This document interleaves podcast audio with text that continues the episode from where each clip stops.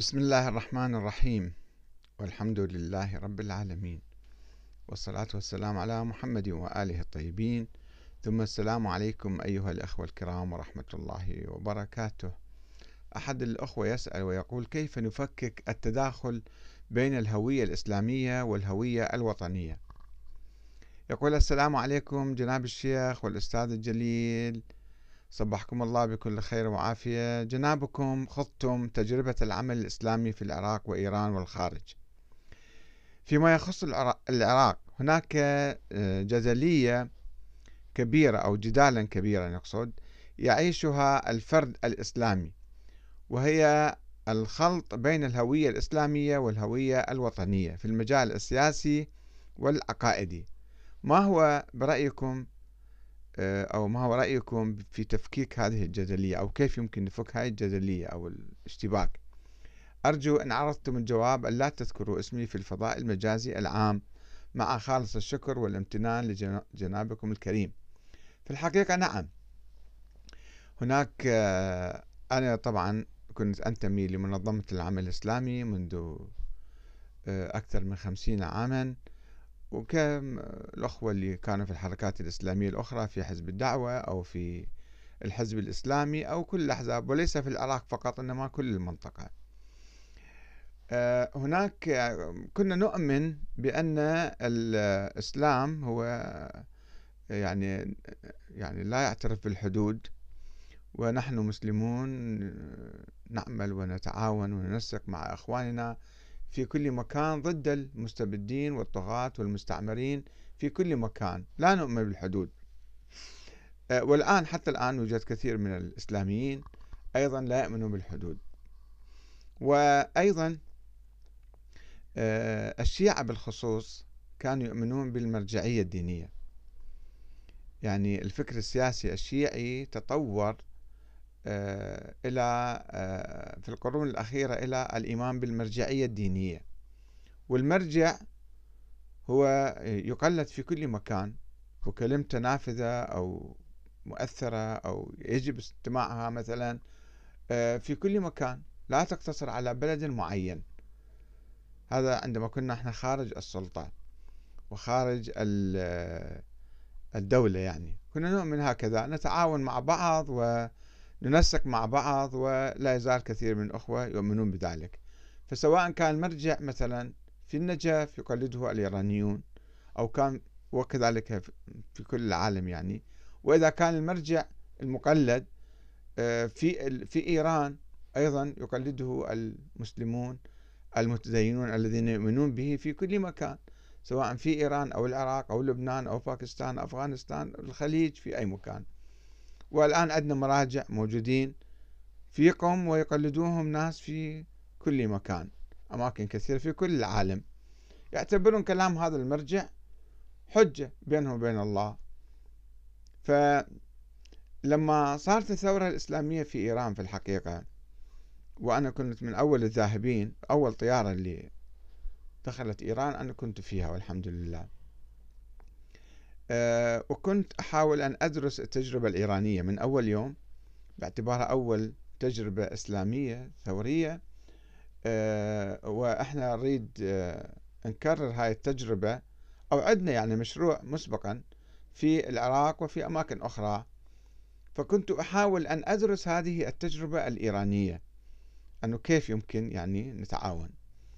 فوجدت أنه مثلا الإيرانيون عندما أقروا الدستور وكتبوا الدستور وأقروه آه، كان تضمن آه، الاعتراف والإيمان بالحدود الإيرانية. والمسؤولون الإيرانيون كلهم كانوا يحملون الجنسية الإيرانية. أنت تكون عراقي مثلا في إيران حتى لو كنت شيعي وتكون مجتهد وآية الله أيضا كما يقولون أنت تعامل كأجنبي. يعني أنا كنت أدخل أنا كعراقي مثلا كنت أدخل في إيران بفيزا. والفيزا تنتهي لمدة شهر فأبقى مثلا مخالف إلى بعد شهرين ثلاثة ستة أشهر سنة أريد أطلع برا من إيران أسافر وأرجع. فيجب أن أذهب إلى محكمة وربما يكون شيخ هناك الحاكم. فيقول لي أنت مثلا لماذا تخلفت؟ أقول والله أنا تخلفت إذا إذا عليك غرامة. لا تستطيع أن تخرج من إيران إلا أن تدفع غرامة المخالفة اللي بقيت بإيران. هالمدة هذه أنت وأولادك وزوجتك وكل واحد يعني. فندفع غرامة وكل مرة كل سنة تقريبا أنا كنت أخرج وأجي آه، لازم أروح محكمة وأدفع غرامة حتى أستطيع الخروج من إيران. التجربة الجديدة النظام الإيراني يشعرك بأنك لست إيرانيا وأن هاي التجربة للإيرانيين سواء كانوا عربا في إيران أو فرسا أو تركا أو بلوشا أو تركمان أو كرد أو أي شيء كان يعتبر هذا إيراني حتى المسيحي حتى المسيحي أو اليهودي أو الأرمني مثلا آه، زرادشتي هو يحمل جنسية إيرانية فله حقوق وله واجبات ويعامل كإيراني التعامل كنا نقول أن هذا طبعا من مخلفات في البداية كنت أقول هذا من. يعني لا نستطيع أن نغير النظام مرة واحدة ويجب أن نقبل تدريجيا حتى تزول هذه الأمور يعني.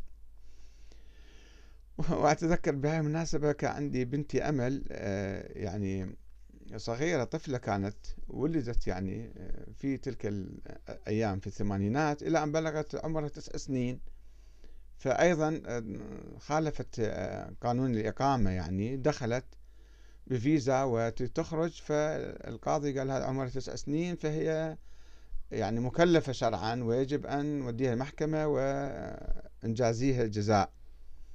آه، وفعلا دفعنا جزاء عنها حتى هي تخرج من إيران. وهكذا. فالتجربة هي آه، ركبت على بعض. يعني هناك دولة إيرانية كانت قائمة. عندها قوانين. قوانين لم تغير بسرعة وبسهولة حتى تصبح دولة المسلمين في كل العالم. لا بقت هي دولة الإيرانيين. دولة قومية. دولة قومية هي في حدود يعني المواطن الإيراني يدافع عن حدوده ويدافع عن أمنه ويدافع عن اقتصاده. ولا بأس بالتعاون مثلا يجون ناس مثلا يشاركون في الحرب الإيرانية العراقية. حتى العراقيين كانوا يشاركون. باعتبار هذه دولة الإسلام وهذا النظام صدام حسين كافر أو طاغية أو شيء فكانوا يحاربون ويشتركون في الدفاع عن إيران دفاعا عن الثورة الإسلامية وعن البلد الإسلامي المظلوم. هكذا كانوا يعتقدون. فالمشكلة وين بقت؟ بقت أنه آه، أنه الإيرانيون آه، سنوا لأنفسهم دستورا ووقعوا عليه وافقوا عليه بتصويت فوق 90 95% أيدوا هذا الدستور. وعملوا به وهو دستور إيراني يعني هو دستور إسلامي إيراني أو إيراني إسلامي. حتى أنه مثلا يشترط في الدستور أن يكون رئيس الجمهورية من أبوين آه، إيرانيين. فتقدم في تلك الأيام جلال الدين الفارسي اللي كان أحد قادة الثورة في الحقيقة في الخارج هو أيضا هذا الحزب الجمهوري رشحه لكي يكون أول رئيس جمهورية في مقابل بني صدر. فتبينوا بعد ذلك أن هذا جلال الدين الفارسي ليس فارسيا أصيلا إنما أبواه كانا في هرات مثلا في أفغانستان ولم يكونا يحملان الجنسية الإيرانية. رغم أنه هو إيران مثلا في القرون السابقة كانت ممتدة إلى أفغانستان ممتدة إلى مثلا أزبكستان وتركمانستان وأذربيجان الشمالية وكانت إمبراطورية واسعة والإيرانيون كانوا يسكنون هناك وهذا كان فارسيا أساسا وحتى لقبه جلال الدين الفارسي. ولكن باعتبار أنه ما كان عندهم جنسية آباء أبواه فلم يعتبر فارسيا والإمام الخميني طلب منه أن يسحب ترشيحه لرئاسة الجمهورية فبقي بني صدر وفاز فيها بعد ذلك. هو كان مثل مستوى بني صدر يعني.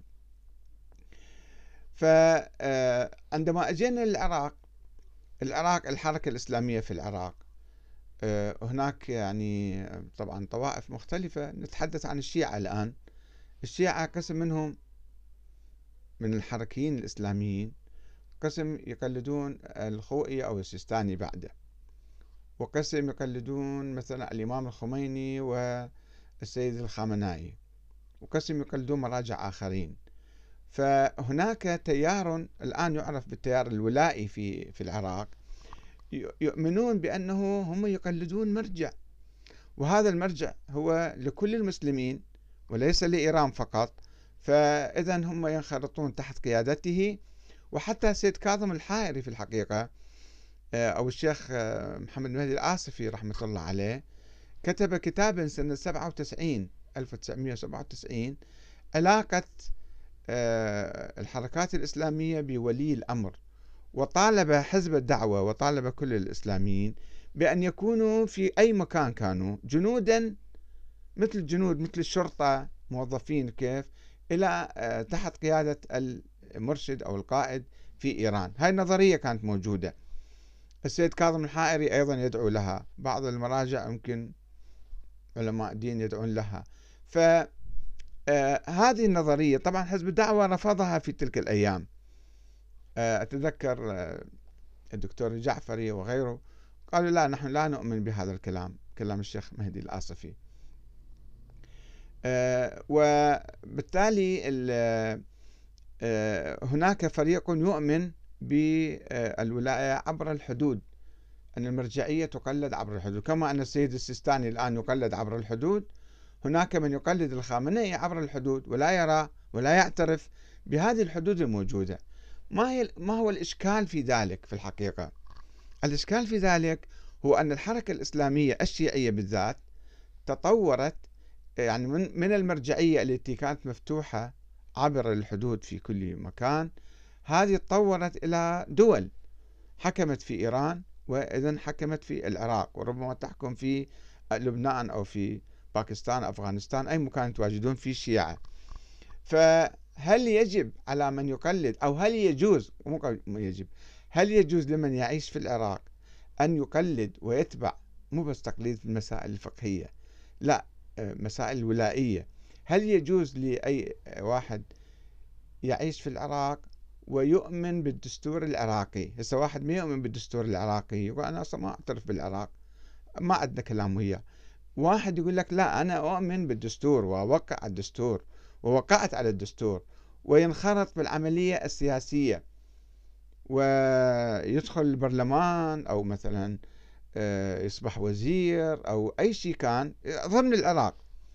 فهل يجوز له أن يوالي ولاء سياسيا رجلا عالما ورعا عادلا فقيها مرشدا أي شيء كان رجلا عظيما خارج حدود العراق. أم لا يجوز له ذلك؟ في الحقيقة أنا في رأيي لا يجوز له ذلك. كيف؟ لماذا؟ أقول لأنه أنت عندما توقع اتفاقية عندما توقع الدستور وتأخرت بالعملية السياسية يعني أنت وقعت اتفاقية مع أخوانك المؤمنين في داخل البلد. مع المواطنين العراقيين في داخل العراق. يمكن تنسق مع الآخرين يمكن تستعين بهم يمكن تعاونهم يمكن أي شيء تعمل ولكن في داخل العراق يجب أن تلتزم بمصلحة العراق. مثل ما النواب يقسمون على الدستور أو المسؤولون رئيس الوزراء رئيس الجمهورية رئيس البرلمان يقسم على الدستور. ماذا يعني القسم على الدستور؟ يعني أنت تلتزم بالدفاع عن مصالح العراق والشعب العراقي. لذلك فلا يجوز لك أن توالي آخرين وتخدم مصلحتهم في مقابل العراق. أنا أؤمن بالأخوة الإسلامية أؤمن بالتنسيق والمساعدة ولكن ضمن الاتفاق اللي ألتزم به أنا ما أنا عندما كنت في إيران لم أوقع الدستور الإيراني والإيرانيون لم يعتبروني ايرانيا رغم أني كنت يعني أتعاون معهم. لم يعتبروني ايرانيا كانوا يعتبروني اجنبيا. وفي قسم الجوازات والإقامة وقسم الأجانب يسموه بيغانا بالفارسي. فنروح في قسم بيغانا وأنا عشر سنوات بقيت في إيران لم أحصل حتى على الإقامة. ما أعطوني إقامة. على أي حال أنا أحب إيران وأحترم إيران وأجل التجربة و... ولكن لم أعتبر نفسي إيرانيا ولم يعتبروني إيرانيا. فأنا الآن بالعراق جيت مثلا. هل يجوز لي أن أعتبر قيادة إيران هي قيادتي؟ أو أنا يجب أن بحسب الاتفاق والعهد والميثاق اللي وقعته مع إخواني في العراق أن ألتزم بحدود المصلحة العراقية. فهناك هنا الخلط. هنا الخلط اللي آه، كثير من الناس يتبعونه أنه يعني يقلدون آخرين. وفي الحقيقة بعد آخر وليس فقط بالنسبة لإيران حتى بالنسبة للمرجعية سواء كان المرجع إيراني ولا عربي ولا هندي ولا تركي ولا أي شيء كان. أنا ما عندي عنصرية ولكن عندي إيمان والتزام بالدستور العراقي. الدستور التي الذي وقعت عليه ووقع عليه الآخرون. وأي واحد يوقع الدستور يجب أن يلتزم بالدستور يعني في العملية السياسية. لا يجوز لك أن تتبع مرجعا. مهما كان هذا المرجع عالم ومتقي وورع وزاهد وعابد وكل شيء أنت ملتزم بالدستور. تلتزم بقوانين الدستور وبالرئيس الذي ينتخبه الدستور وبالقيادة التي ينتخبها الدستور ويوافق عليها البرلمان. توافق عليه. فلا يجوز لك لا أن تتبع مرجع ولا أن توالي قائد حزبك حتى. قائد حزبك إذا عمل ضمن الدستور أهلا وسهلا. وإذا خرج عن الدستور فلا يجوز لك أن تتبعه حتى مهما كان. فها هنا الإشكال أنه بعض الناس يعتقدون أنه المرجعية فوق الدستور فوق النظام فوق الديمقراطية. يقول لك شنو؟ الآن شفنا إحنا في الأيام الأخيرة عندما حصلت مشكلة المنبر الذهبي أن كثير من الناس تجاوزوا الدستور وبدأوا يلعنون الدستور. أنه شنو الدستور؟ إحنا عندنا إسلام وعندنا عقيدة وعندنا شريعة وعندنا دين وعندنا مرجعية. ولا نؤمن بالدستور. ما أنت ملتزم موقع وداخل بالعملية السياسية على ضوء الدستور. ما يحق لك تنكث بوعدك. هذا خلاف الشرع وخلاف العهد. المؤمنون عند شروطهم. الله يطالبنا بالوفاء بالعقود والعهود. فما يجوز إحنا آه، نخترق الدستور ونتصرف بوحي من مرجع داخل العراق أو خارج العراق. يجب علينا أن نلتزم بالعملية السياسية ضمن الدستور. نعم مسائل فقهية مسائل فكرية ممكن أتبع أي عالم وين ما كان آخذ من عنده فكر. ولكن كولاء سياسي هنا المشكلة التي يتم فيها الخلط بين الهوية الوطنية والهوية الإسلامية. فإذا كنا ملتزمين ومؤمنين بالدستور علينا أن نلتزم بالوطن اللي عندنا هذا حاليا. إذا مثلا في يوم من الأيام العراقيون قرروا الشعب العراقي قرر يعني أن يتحد مع السعودية أن يتحد مع تركيا أن يتحد مع إيران يتحد مع سوريا مع أي بلد آخر في العالم. ممكن نضع دستور جديد ونعمل على ضوء ذلك الدستور. أما حاليا هذا الدستور اللي يحدد مصالحنا ومصالح الوطن فيجب أن نلتزم بمصلحة هذا الوطن ولا نعمل آه، تحت إمرة أي قائد آخر سواء أمني أو عسكري أو سياسي إلا في ضمن الدستور. وهكذا نحل هذه الجدلية وهذا التداخل بين الهوية الوطنية والهوية الإسلامية والهوية المرجعية الشيعية. والسلام عليكم ورحمة الله وبركاته.